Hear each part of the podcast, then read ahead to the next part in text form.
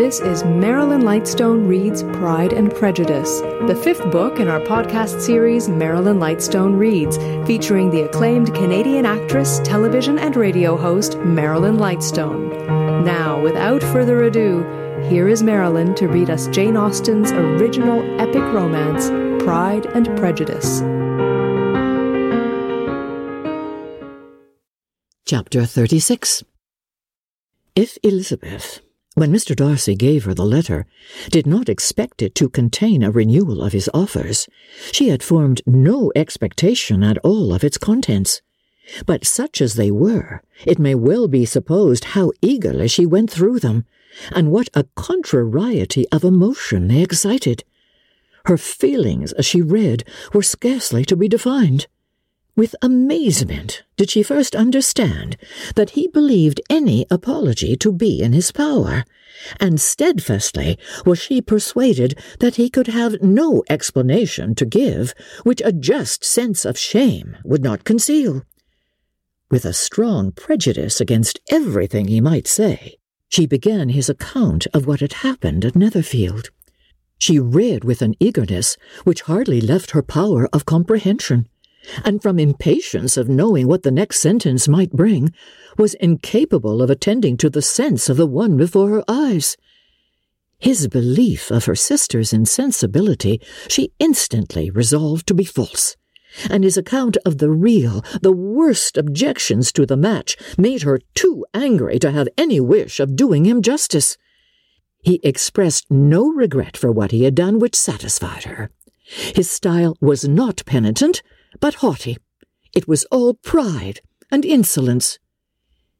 But when this subject was succeeded by his account of Mr. Wickham, when she read with somewhat clearer attention a relation of events which, if true, must overthrow every cherished opinion of his worth, and which bore so alarming an affinity to his own history of himself, her feelings were yet more acutely painful and more difficult of definition astonishment, apprehension, and even horror oppressed her.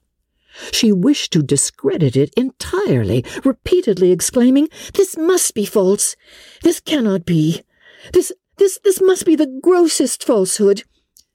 And when she had gone through the whole letter, though scarcely knowing anything of the last page or two, put it hastily away, protesting that she would not regard it, that she would never look in it again. In this perturbed state of mind, with thoughts that could rest on nothing, she walked on, but it would not do.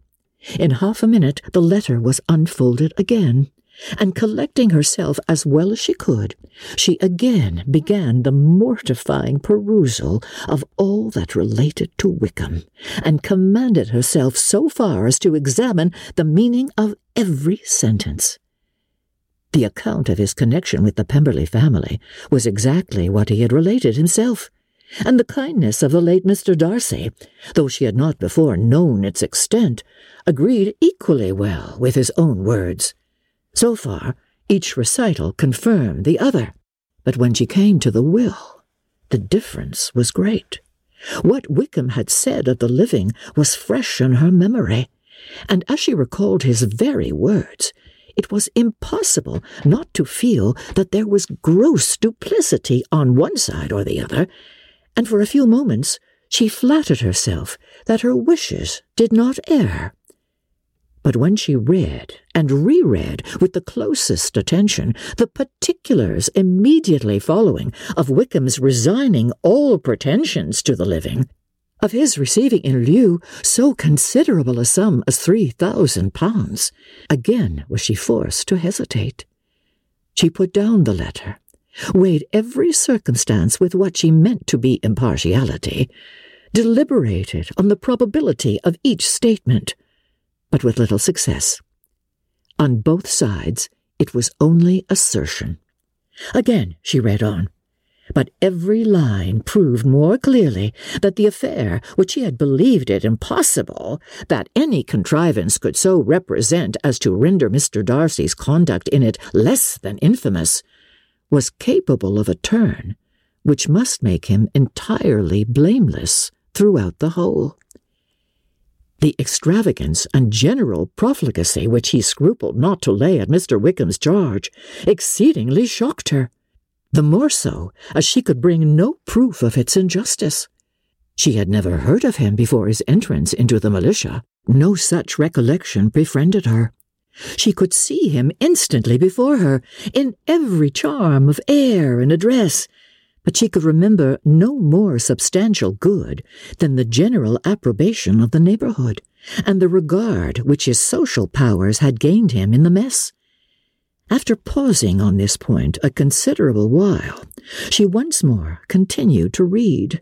But alas, the story which followed of his designs on Miss Darcy received some confirmation from what had passed between Colonel Fitzwilliam and herself only the morning before. And at last she was referred for the truth of every particular to Colonel Fitzwilliam himself, from whom she had previously received the information of his near concern in all his cousin's affairs, and whose character she had no reason to question. At one time, she had almost resolved on applying to him, but the idea was checked by the awkwardness of the application, and at length wholly banished by the conviction that Mr. Darcy never would have hazarded such a proposal if he had not been well assured of his cousin's corroboration. She perfectly remembered everything that had passed in conversation between Wickham and herself in their first evening at Mr. Phillips'. Many of his expressions were still fresh in her memory. She was now struck with the impropriety of such communications to a stranger, and wondered it had escaped her before. She saw the indelicacy of putting himself forward as he had done, and the inconsistency of his professions with his conduct. She remembered that he had boasted of having no fear of seeing Mr. Darcy, that Mr. Darcy might leave the country, but that he should stand his ground. Yet he had avoided the Netherfield ball the very next week. She remembered also that, till the Netherfield family had quitted the country, he had told his story to no one but herself, but that after their removal it had been everywhere discussed that he had then no reserves, no scruples in sinking Mr. Darcy's character, though he had assured her that respect for the father would always prevent his exposing the son. How differently did everything now appear in which he was concerned. His attentions to Miss King were now the consequence of views solely and hatefully mercenary, and the mediocrity of her fortune proved no longer the moderation of his wishes, but his eagerness to grasp at anything. His behaviour to herself could now have had no tolerable motive. He had either been deceived with regard to her fortune, or had been gratifying his vanity by encouraging the preference which he believed she had most incautiously shown.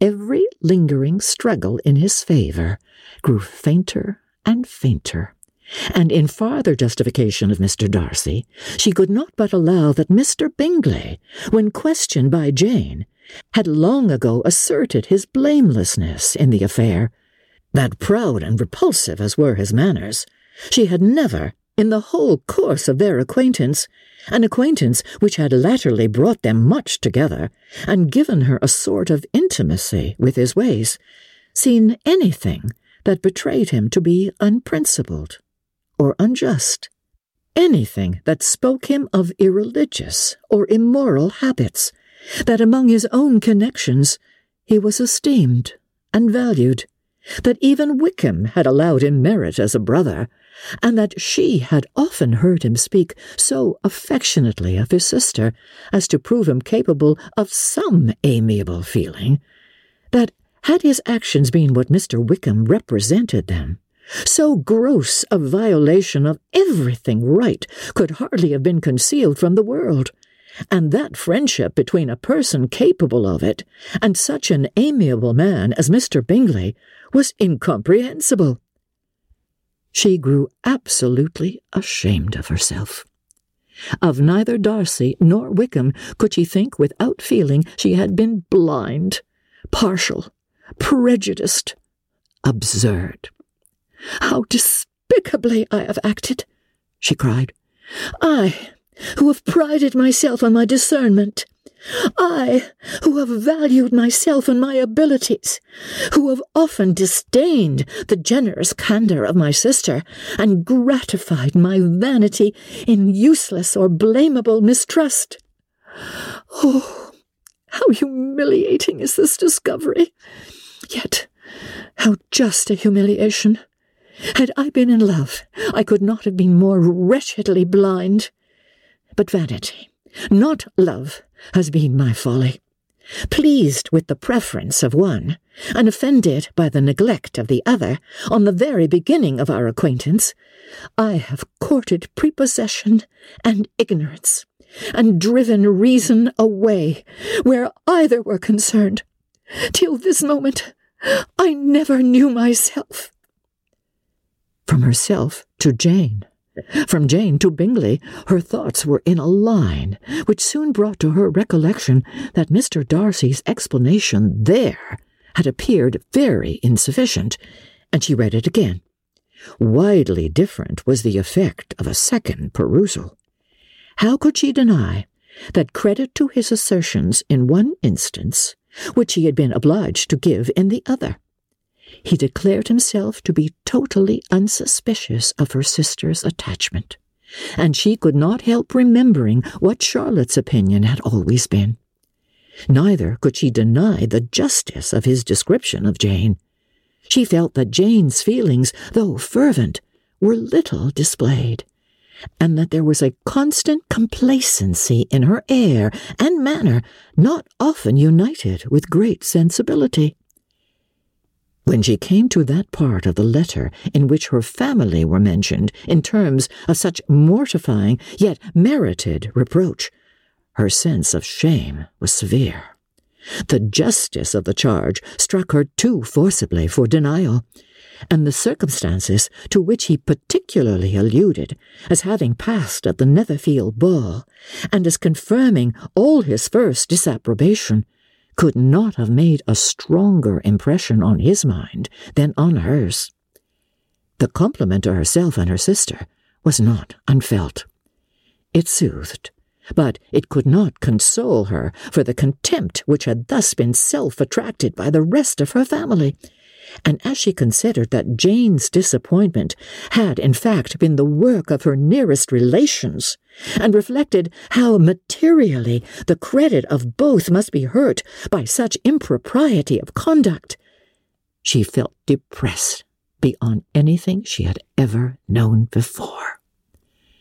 After wandering along the lane for two hours, giving way to every variety of thought, reconsidering events, determining probabilities, and reconciling herself, as well as she could, to a change so sudden and so important, fatigue and a recollection of her long absence made her at length return home, and she entered the house with the wish of appearing cheerful as usual, and the resolution of repressing such reflections as must make her unfit for conversation. She was immediately told that the two gentlemen from Rosings had each called during her absence, Mr. Darcy only for a few minutes, to take leave, but that Colonel Fitzwilliam had been sitting with them at least an hour, hoping for her return, and almost resolving to walk after her till she could be found. Elizabeth could but just affect concern in missing him. She really rejoiced at it. Colonel Fitzwilliam was no longer an object. She could think only of her letter. Chapter 37 The two gentlemen left Rosings the next morning, and Mr. Collins, having been in waiting near the lodges to make them his parting obeisance, was able to bring home the pleasing intelligence of their appearing in very good health, and in as tolerable spirits as could be expected, after the melancholy scene so lately gone through at Rosings. To Rosings he then hastened to console Lady Catherine and her daughter, and on his return brought back with great satisfaction a message from her ladyship importing that she felt herself so dull as to make her very desirous of having them all to dine with her. Elizabeth could not see Lady Catherine without recollecting that, had she chosen it, she might by this time have been presented to her as her future niece. Nor could she think, without a smile, of what her ladyship's indignation would have been. What would she have said? What would she have behaved? were questions with which she amused herself. Their first subject was the diminution of the Rosings party. I assure you, I feel it exceedingly, said Lady Catherine. I believe no one feels the loss of friends so much as I do. But I am particularly attached to these young men, and know them to be so much attached to me. They were excessively sorry to go, but so they always are. The dear Colonel rallied his spirits tolerably just at last, but Darcy seemed to feel it most acutely, more, I think, than last year. His attachment to Rosings certainly increases. Mr. Collins had a compliment and an allusion to throw in here, which were kindly smiled on by the mother and daughter. Lady Catherine observed, after dinner, that Miss Bennet seemed out of spirits, and immediately accounting for it by herself, by supposing that she did not like to go home again so soon, she added, But if that is the case, you must write to your mother and beg that you may stay a little longer. Mrs. Collins will be very glad of your company, I'm sure. I am much obliged to your ladyship for your kind invitation, replied Elizabeth, but it is not in my power to accept it. I must be in town next Saturday. Why, at that rate you will have only been here six weeks. I expected you to stay two months. I told Mrs. Collins so before you came. There can be no occasion for you going so soon. Mrs. Bennet could certainly spare you for another fortnight. But my father cannot. He wrote last week to hurry my return. Oh, your father, of course, may spare you if your mother can. Daughters are never so much of consequence to a father and if you will stay another month complete, it will be in my power to take one of you as far as London, for I am going there in early June, for a week, and as Dawson does not object to the barouche box, there will be very good room for one of you, and indeed, if the weather should happen to be cool, I should not object to taking you both, as you are neither of you large. You are all kindness, madam, but I believe we must abide by our original plan. Lady Catherine seemed resigned. Mrs. Collins, you must send a servant with them. You know I always speak my mind, and I cannot bear the idea of two young women travelling post by themselves. It is highly improper. You must contrive to send somebody. I have the greatest dislike in the world to that sort of thing. Young women should always be properly guarded and attended according to their situation in life. When my niece Georgiana went to Ramsgate last summer, I made a point of her having two men servants go with her. Miss Darcy, the daughter of Mr. Darcy of Pemberley, and Lady Anne could not have appeared with propriety in a different manner. I am excessively attentive to all these things. You must send John with the young ladies, Mrs. Collins. I am glad it occurred to me to mention it, for it would really be discreditable to you to let them go alone. My uncle is to send a servant for us. Oh, your uncle, he keeps a manservant, does he? I am very glad you have somebody who thinks of these things. Where shall you change horses? Oh, Bromley, of course. If you mention my name at the bell, you will be attended to. Lady Catherine had many other questions to ask respecting their journey, and as she did not answer them all herself, attention was necessary, which Elizabeth believed to be lucky for her, or, with a mind so occupied, she might have forgotten where she was. Reflection must be reserved for solitary hours. Whenever she was alone, she gave way to it as the greatest relief, and not a day went by without a solitary walk in which she might indulge in all the delight of unpleasant recollections. Mr. Darcy's letter she was in a fair way of soon knowing by heart. She studied every sentence, and her feelings towards its writer were at times widely different. When she remembered the style of his address, she was still full of indignation, but when she considered how unjustly she had condemned and upbraided him, her anger was turned against herself, and his disappointed feelings became the object of compassion.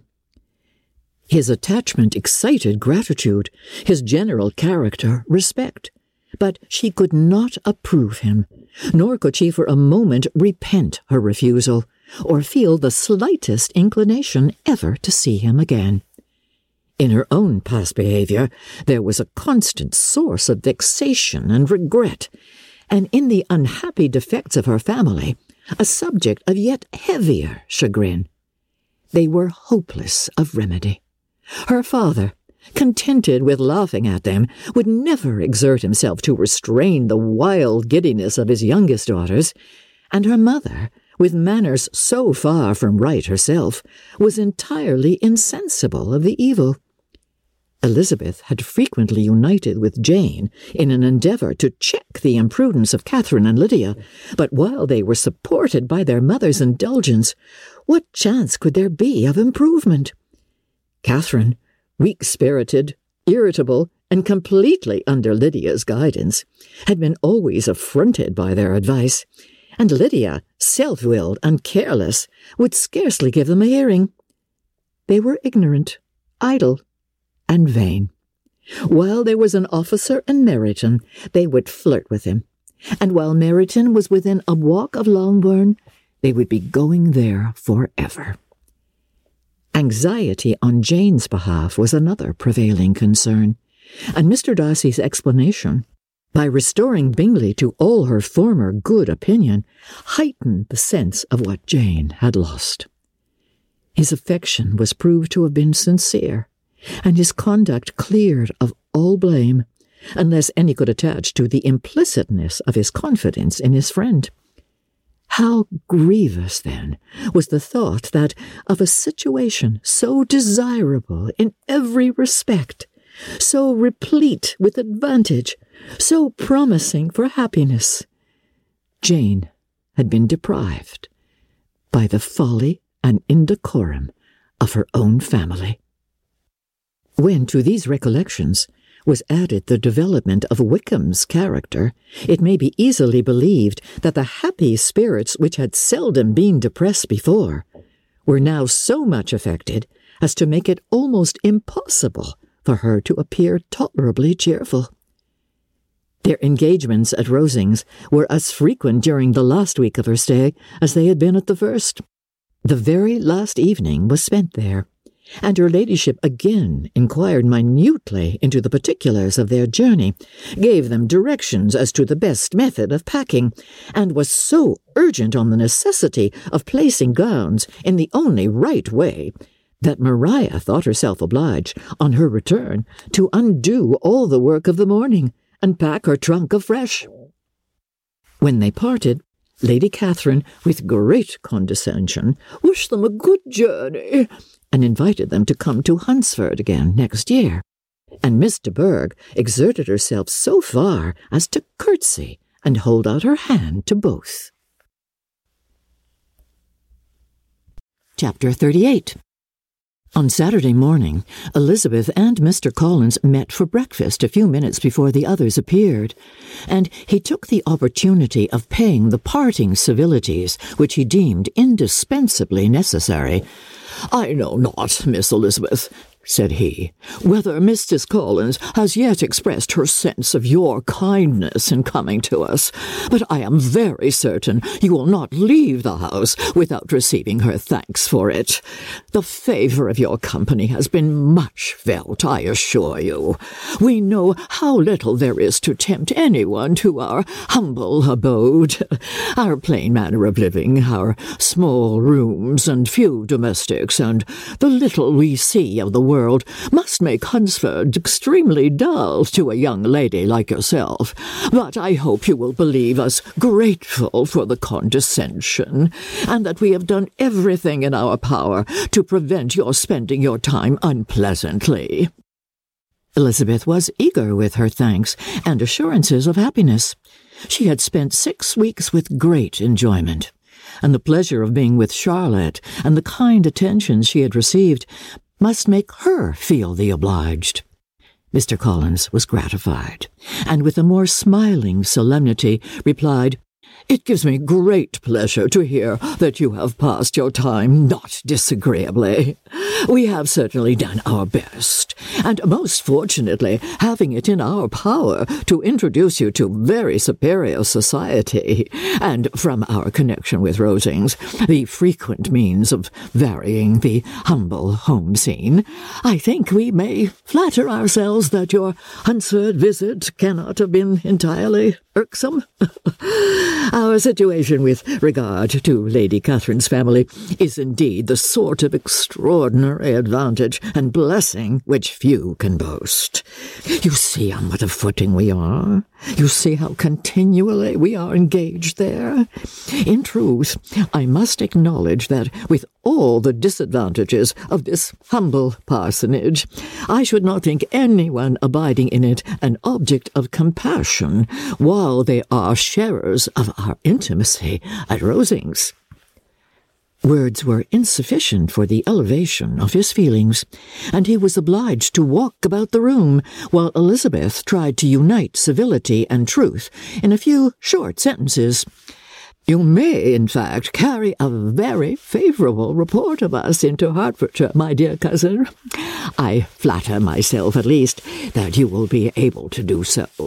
Lady Catherine's great attentions to Mrs. Collins you have been a daily witness of, and altogether I trust it does not appear that your friend has drawn an unfortunate. Uh, but uh, on this point it will be as well to be silent. Only let me assure you, my dear Miss Elizabeth, that I can, from my heart, most cordially wish you equal felicity in marriage. My dear Charlotte and I have but one mind and one way of thinking. There is in everything a most remarkable resemblance of character and ideas between us. We seem to have been designed for each other. Elizabeth could safely say that it was a great happiness where that was the case, and with equal sincerity could add that she firmly believed and rejoiced in his domestic comforts. She was not sorry, however, to have the recital of them interrupted by the lady from whom they sprang. Poor Charlotte! It was melancholy to leave her to such society. But she had chosen it with her eyes open, and though evidently regretting that her visitors were to go, she did not seem to ask for compassion. Her home and her housekeeping, her, her parish and her poultry, and all their dependent concerns had not yet lost their charms. At length the chaise arrived. The trunks were fastened on, the parcels placed within, and it was pronounced to be ready. After an affectionate parting between the friends, Elizabeth was attended to the carriage by Mr. Collins, and as they walked down the garden, he was commissioning her with his best respects to all her family, not forgetting his thanks for the kindness he had received at Longbourn in the winter, and his compliments to Mr. and Mrs. Gardiner, though unknown. He then handed her in. Maria followed and the door was on the point of being closed when he suddenly reminded them, with some consternation, that they had hitherto forgotten to leave any message for the ladies at Rosings. But, he added, you will, of course, wish to have your humble respects delivered to them, with your grateful thanks for their kindness to you while you have been here. Elizabeth made no objection. The door was then allowed to be shut, and the carriage drove off. Good gracious! cried Maria, after a few minutes' silence. It seems but a day or two since we first came, and yet how many things have happened! a great many indeed, said her companion with a sigh. We have dined nine times at Rosings, besides drinking tea there twice. Oh, how much I shall have to tell! Elizabeth added privately, and how much I shall have to conceal. Their journey was performed without much conversation or any alarm, and within four hours of their leaving Hunsford, they reached Mr. Gardiner's house, where they were to remain a few days. Jane looked well, and Elizabeth had little opportunity of studying her spirits amidst the various engagements which the kindness of her aunt had reserved for them. But Jane was to go home with her, and in Longbourn there would be leisure enough for observation. It was not without an effort, meanwhile, that she could wait even for Longbourn before she told her sister of Mr. Darcy's proposals. To know that she had the power of revealing what would so exceedingly astonish Jane, and must at the same time so highly gratify whatever of her own vanity she had not yet been able to reason away, was such a temptation to openness as nothing could have conquered, but the state of indecision in which she remained as to the extent of what she should communicate, and her fear, if she once entered on the subject, of being hurried into repeating something of Bingley, which might only grieve her sister further. Thanks for listening to this episode of Marilyn Lightstone Reads Pride and Prejudice. This episode was produced by Justin Eacock, executive producer Moses Znaimer. This is our fifth book in our Marilyn Lightstone Reads podcast. We invite you to go back and listen to Marilyn read The Age of Innocence, Anne of Green Gables, Jane Eyre, and A Christmas Carol. Also, you can help support this podcast by recommending it to your friends and leaving a five star review in either iTunes or Google. And while you're there, look for a variety of other quality podcasts proudly presented by the Zoomer Podcast Network.